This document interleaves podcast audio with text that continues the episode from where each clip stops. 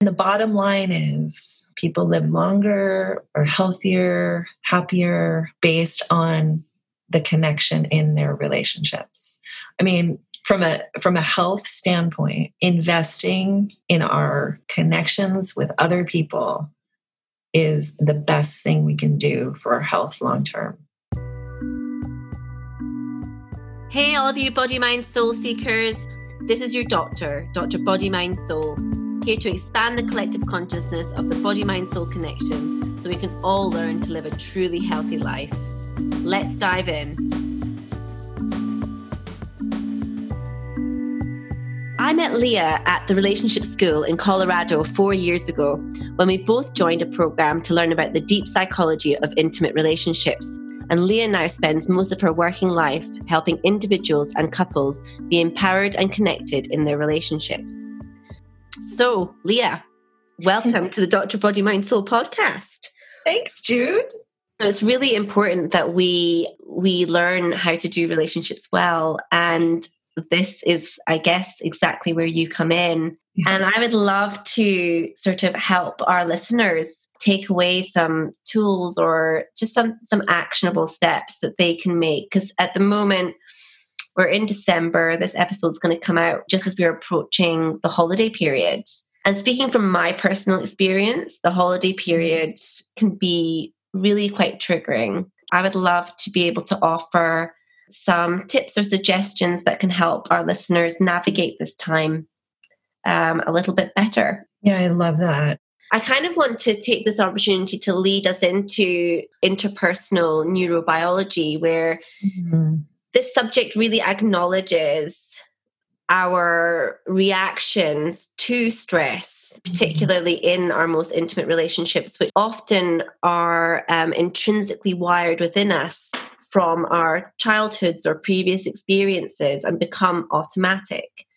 There's lots that's been written about this by you know neurobiology experts and psychiatrists. I especially love Dan Siegel's work on this material. You know, to really street level, what I see happening is even before I feel a feeling, something happens. Maybe your your face changes or your tone of voice has shifted or you've moved toward me or away from me or something like that, especially in primary partnership or close family, right? We'll keep it in that context.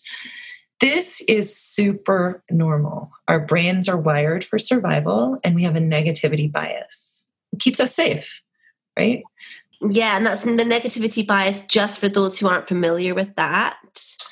Yeah. So, really simply, it's what keeps us alive, right? Looking for danger. I heard it explained once that there's you and I, and we're we're walking along, and we see the entrance to a cave, and one of us says, "I'll just say you. This looks really great. Let's go in there."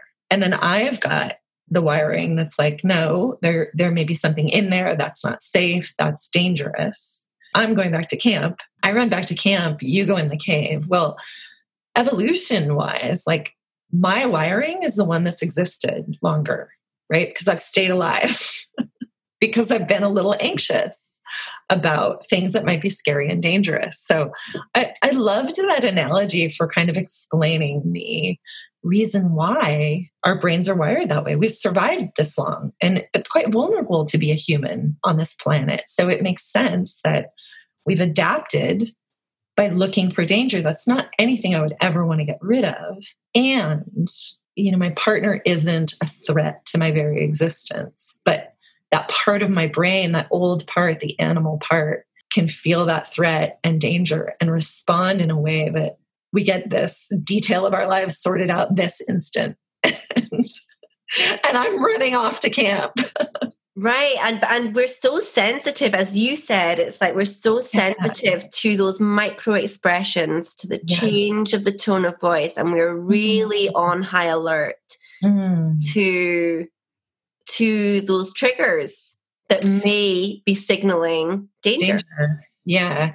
And and that's you know, a nod to the fact that abusive relationships exist. And if that's the case, get out. I, I'm not speaking to that when I say, oh, my partner isn't a, a threat to me, he actually isn't. And I know that in some cases, you know that does exist so if that's the case get out so so it's really normal to feel these feelings and i think the move is getting back into um, what Dan Siegel and others refer to as the window of tolerance, right? So if you think of a scale of one to 10, one being I'm very relaxed, 10 being I'm jumping out of my skin, I want to stay between a one and a five. I start to get to five and my my executive functioning in my brain goes offline. I get into my animal brain. I'm all about the feelings, the emotions. I'm in fight or flight. I'm responding in this way that right. And so I just want to slow this down right just in this piece because yeah. it's really like um kind of brings together the mind body connection so well mm-hmm. that actually when we're in uh one to five, we don't have adrenaline coursing through our brains. We can use our frontal cortex, we can use our executive function. Right. We are we can process more information. And those are all the relational parts of our brain. Those are the parts of our brain that keep us in relationship, keep us curious, keep us engaged, keep us in the room. Just for the listener, we need that part of our brain connected to everything else to be making good decisions that keep us connected with other people. And then we go up into the six to 10 zone. Mm.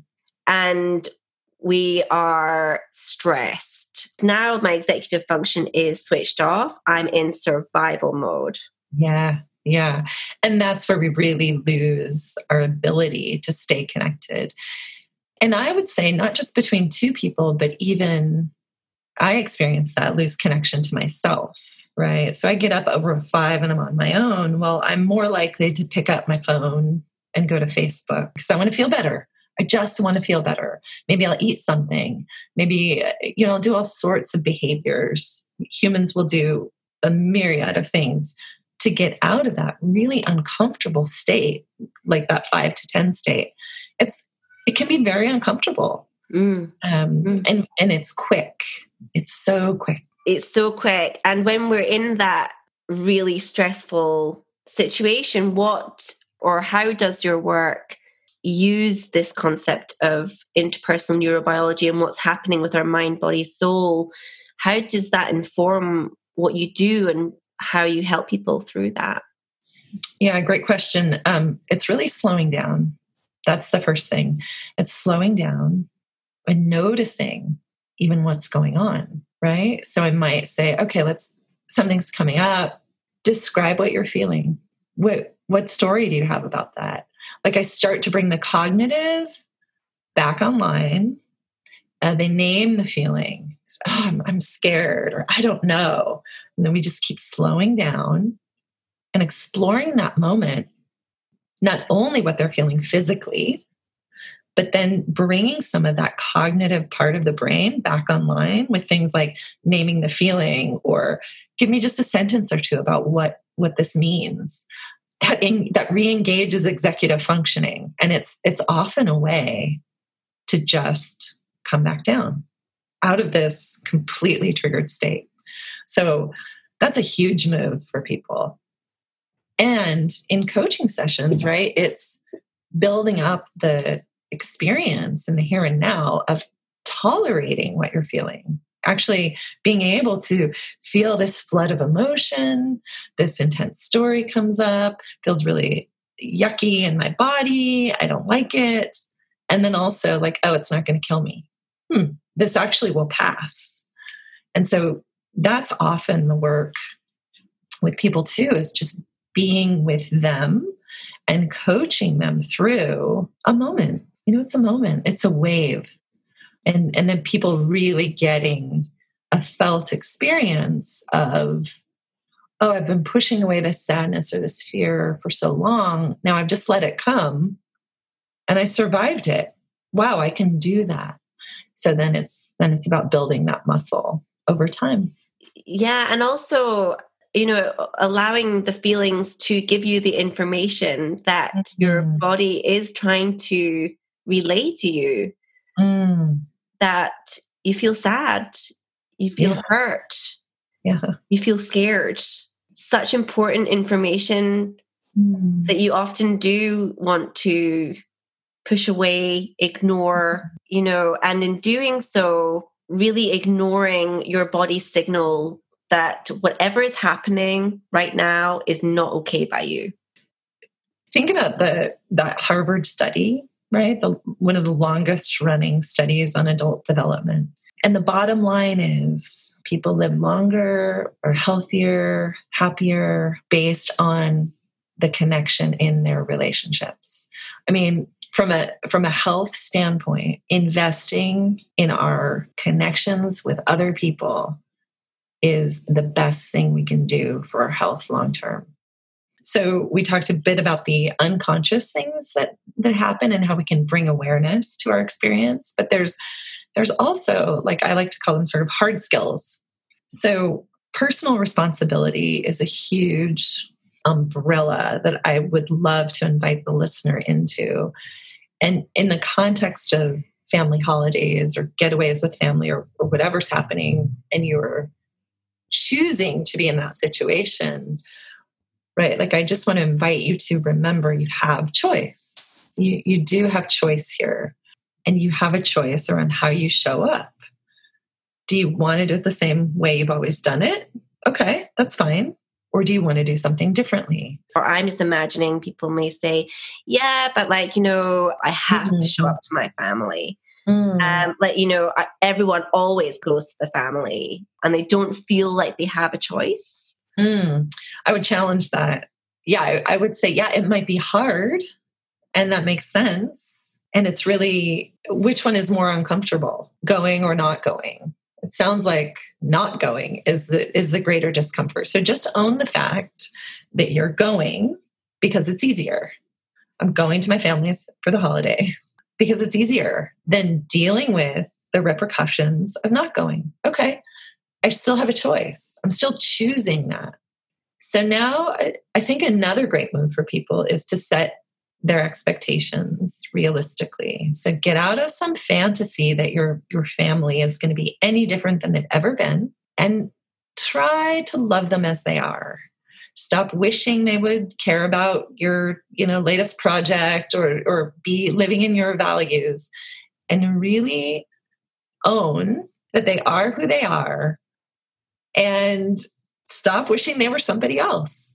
Just just get get those expectations off the table. Get out of fantasy.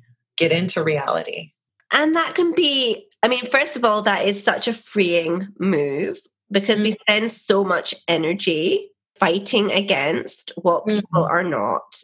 And mm-hmm. they're not perhaps what you want or wish. And that is hard. I it, it's it's hard and, and i have been very guilty of that. Your family if they're like mine they're going to trigger you. So one thing i love is a trigger list. You know you can have interactions with your family or I guess I'll just keep it really personal. I I spent a week writing down everything that bothered me about my immediate family that I live with. So to pre- to pretend that I wasn't judging them or expecting them to be different or making up stories about them is that's a fantasy. So instead, I just started this daily practice for a week just to try it. Like everything that pissed me off about everyone. And it, it's it's great to have a place for that. Maybe it's a journal. Um, think about this family holiday context. Take a journal, make a list. You, you don't have to get into it with your family. Choose your battles, set realistic expectations, keep a trigger list, and that's what you're going to take back to wherever you live or when they go away. And this yeah. trigger list idea, I love that because it's also just taking ownership over the fact that these triggers are what trigger you. Yes. that they're not actually, you know, they're not wrong, bad, you know, mm-hmm. people. It's just that they piss you off, like you know, in multiple. They're not living ways. according to my values. They're not doing life my way.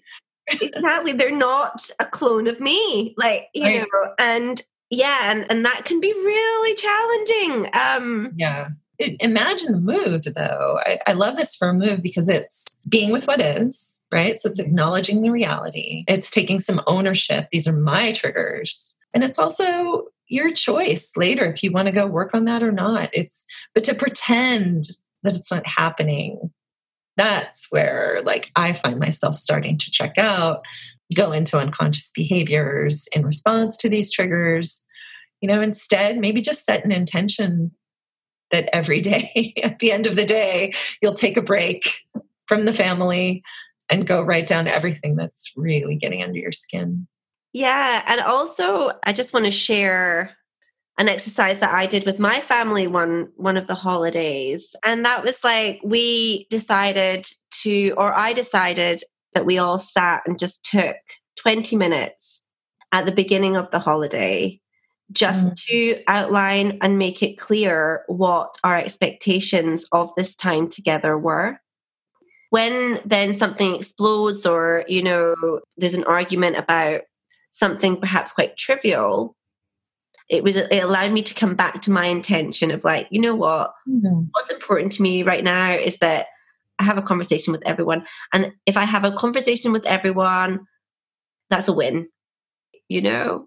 And what i hear in there jude is you're setting context for the time setting clear expectations and then choosing to let some things go to focus back on your intention for the listener that doesn't have a family that's open to that, I think the pieces that we can glean from your experience are setting context with yourself or your partner um, about what you want as an individual and as a couple for this holiday, setting clear expectations. It could be around setting boundaries, avoiding certain conversations. Spend some time before the gathering to get really clear with yourself. And a tool I love for that is a list of yeses and nos.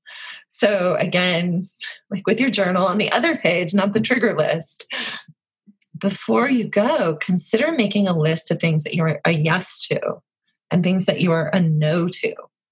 And this isn't something you have to share with anyone unless it's you and your partner working together. But doing that, you really create an agreement with yourself. If you can't create the agreements with your family and they're not available, you can create agreements with yourself around what you will tolerate, what you won't tolerate. Like you don't have to sit through a conversation around heated politics. You actually are capable of saying, time out, I'm going to take a break, or I don't want to be doing this right now. Let's change the subject or who wants to talk about politics after dinner? I mean there's there's a lot of strategies to yeah take care of yourself in those situations and i think a little bit of work ahead of time uh, can go a long way. Again just like it goes back under the umbrella of taking radical responsibility here. Yeah. do i want things to remain as they are and feel perhaps as you always have Mm. Or do I want to show up and do something differently?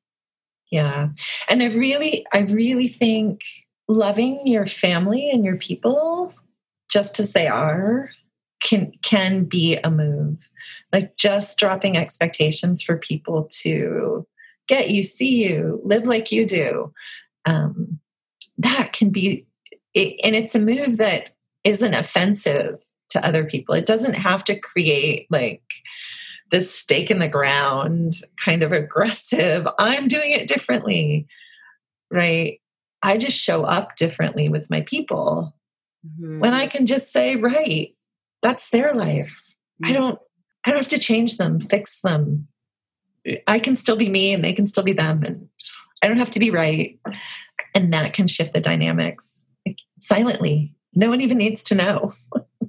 Yeah, yeah, that's so true because we can get our needs met from other people in our lives.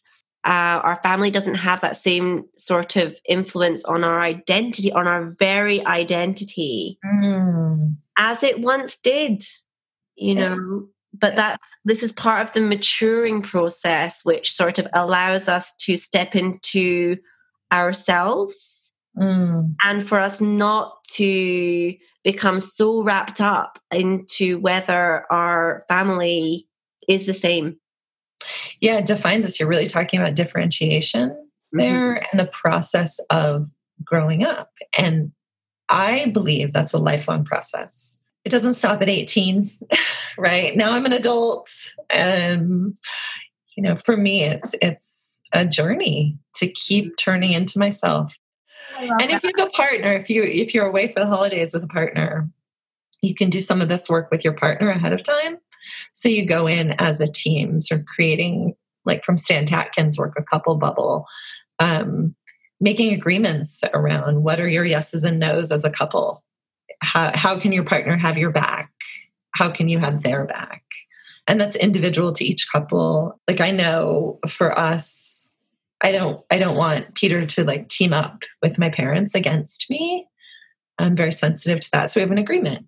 Even if he wants to, even if he really would be on their side, we've agreed like that he'll we can talk about it privately but in the moment he's going to stay silent because i can feel really teamed up on or you know so it's quite individual to the family and the couple but creating those agreements ahead of time is huge it's agreements are one right yeah. and then another one is um, knowing what calms your partner down right so i know for Peter to keep him calm in family situations with his family, um, if I'm touching him, he just feels my presence. I'm less triggered than he is always in that situation. So I'm helping him regulate his nervous system just by maybe I have a hand on him or I reach. Touch is really soothing to him from me. So that's just an agreement we have.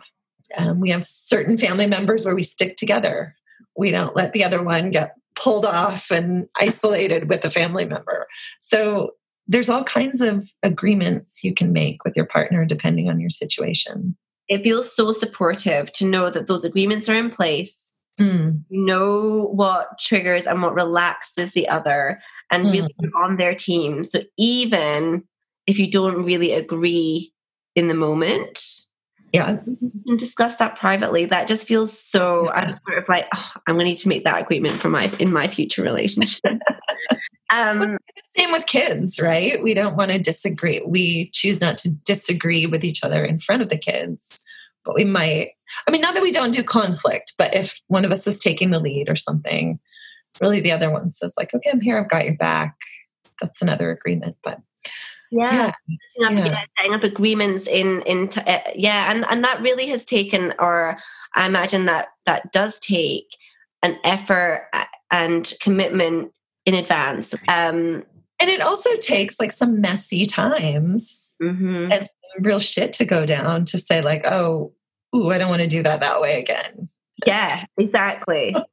so it, it's a learning curve, right? right? Like I have to feel, I have to feel the discomfort with my family and my partner joining in, and be willing to take responsibility and brave enough to ask my partner for what I need, and doing the work to say, okay, next time, can we do it this way? So it's, I don't mean to tie it up in a bow, but but it's worth exploring if you're listening to this podcast and you're heading off with your partner for the holidays what's what are three agreements you can make that you are a yes and a no to as couples and as you say sometimes it take it, it will often it will take an overstep of a boundary and mm. feeling of that discomfort for you to know where that boundary is Yes. And it's like, keep in mind, it's just engaging a little more skillfully every day. That's it. There's no fix here, there's nothing to fix. It's just, how, how do I learn from what happened and maybe do it a little more skillfully? That's it. Yeah, I love that. I just also just want to touch on um, those perhaps who are in a different situation over the holiday period and mm. actually may be alone during this time. Yeah, we're really facing an epidemic of loneliness with this pandemic. I think the move there is connect to yourself, your longing, your your feelings, like acknowledgement that that's happening is a key, right? Because I can certainly turn to all kinds of behaviors to avoid feeling the loneliness, and they're often not connecting behaviors. So I'd say don't turn to Facebook, don't turn to the drink, don't turn to checking out. Those can be ways to feel better, but my challenge would be feel the feeling of loneliness.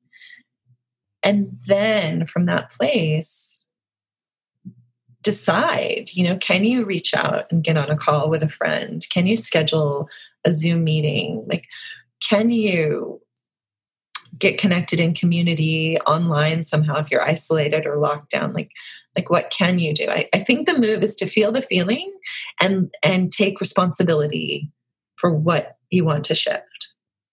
Does that make sense? It really does make sense. It kind of really echoes back to your emotions telling you something.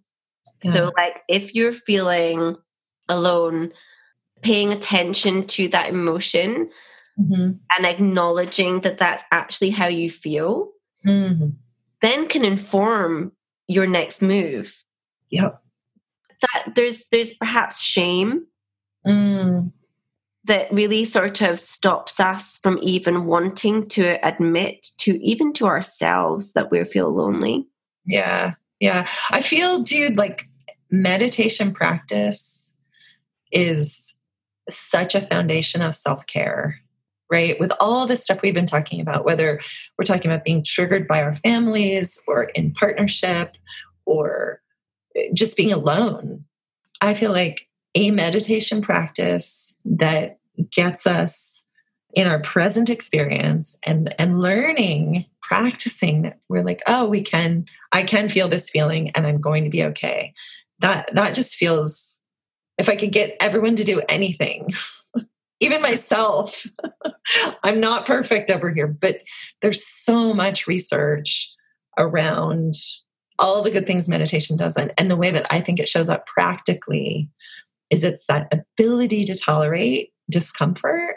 And from that place of awareness, creating more agility and choice. Yeah. So meditation. And then the other one I was thinking as you were talking about the person that's on their own is really connecting to your values. It's like, what, what do you care about? What do you do you even know? What's your mission? So I would invite the listener into that as well getting getting clear on your your compass but that could be another discussion that could be another discussion and also actually as you were talking about that like it's also like you know there are. There are advantages to mm. being on your own like there there there is you know we can really only focus on the negative associations mm. that we have around being on our own and there is a balance point that like you can watch whatever you want on tv you can eat whatever you want and nobody judges you you can you know you can go but you can go and go to bed at half past eight if you want and nobody's going to you know know right. about it so right. the benefits know, the benefit so we would call that a list of benefits or drawbacks right so yeah. benefits to being alone and drawbacks to the fantasy of not being alone doing that sort of list it's it's very it's very enlightening um, and can really help you shift to yeah i feel like i want to leave the listener with just remember you have a choice. Bring awareness to the present moment know what your yeses and nos are and accept the fact your family is going to trigger you. That's not a problem. Write it down. You can do your work later. And if people are looking for some support in doing it more skillfully, I just want to point you in the direction of Leah's website. Leah, what's your website? newtrailsrelationshipcoaching.com. Great. And also, yeah, we'll point you in the direction of um, the relationship school. Um, so that's relationshipschool.com. Right. There are a lot of relationship coaches um, advertised there. And I also want to just let the listener know that two or three times a year, there are a bunch of new relationship coaches that are being trained. And when mm-hmm. they are being trained, there are really affordable options to mm-hmm. have some relationship coaching at a very affordable price. Absolutely. Um, and it's so helpful to new coaches to get folks reaching out, committing to six sessions, and um, so I think, I think that the each session session with a new relationship coach is about twenty five dollars. So for us, that's going to be about eighteen pounds roughly. Yeah. And I think that's the most affordable relationship coaching that there is. You can get a lot from engaging with that. And if you want more more experienced coaches, they're advertised there. They all have been trained to engage um, or acknowledge and understand the role of our nervous system mm. in, in our responses to our partners and how to calm our bodies, how to settle our minds, and how to connect our souls with our partners. So, amen. So, thank you so much for this conversation. And um, it seems like we have a lot more to discuss on future episodes. Yeah, wishing everyone happy holidays and satisfying and nourishing times with family and friends. Thank you so, so much for joining me today. If you have any questions relating to this episode, or you have a topic you would like me to explore on the next podcast, shoot me a DM on Instagram at Dr. Body Mind Soul.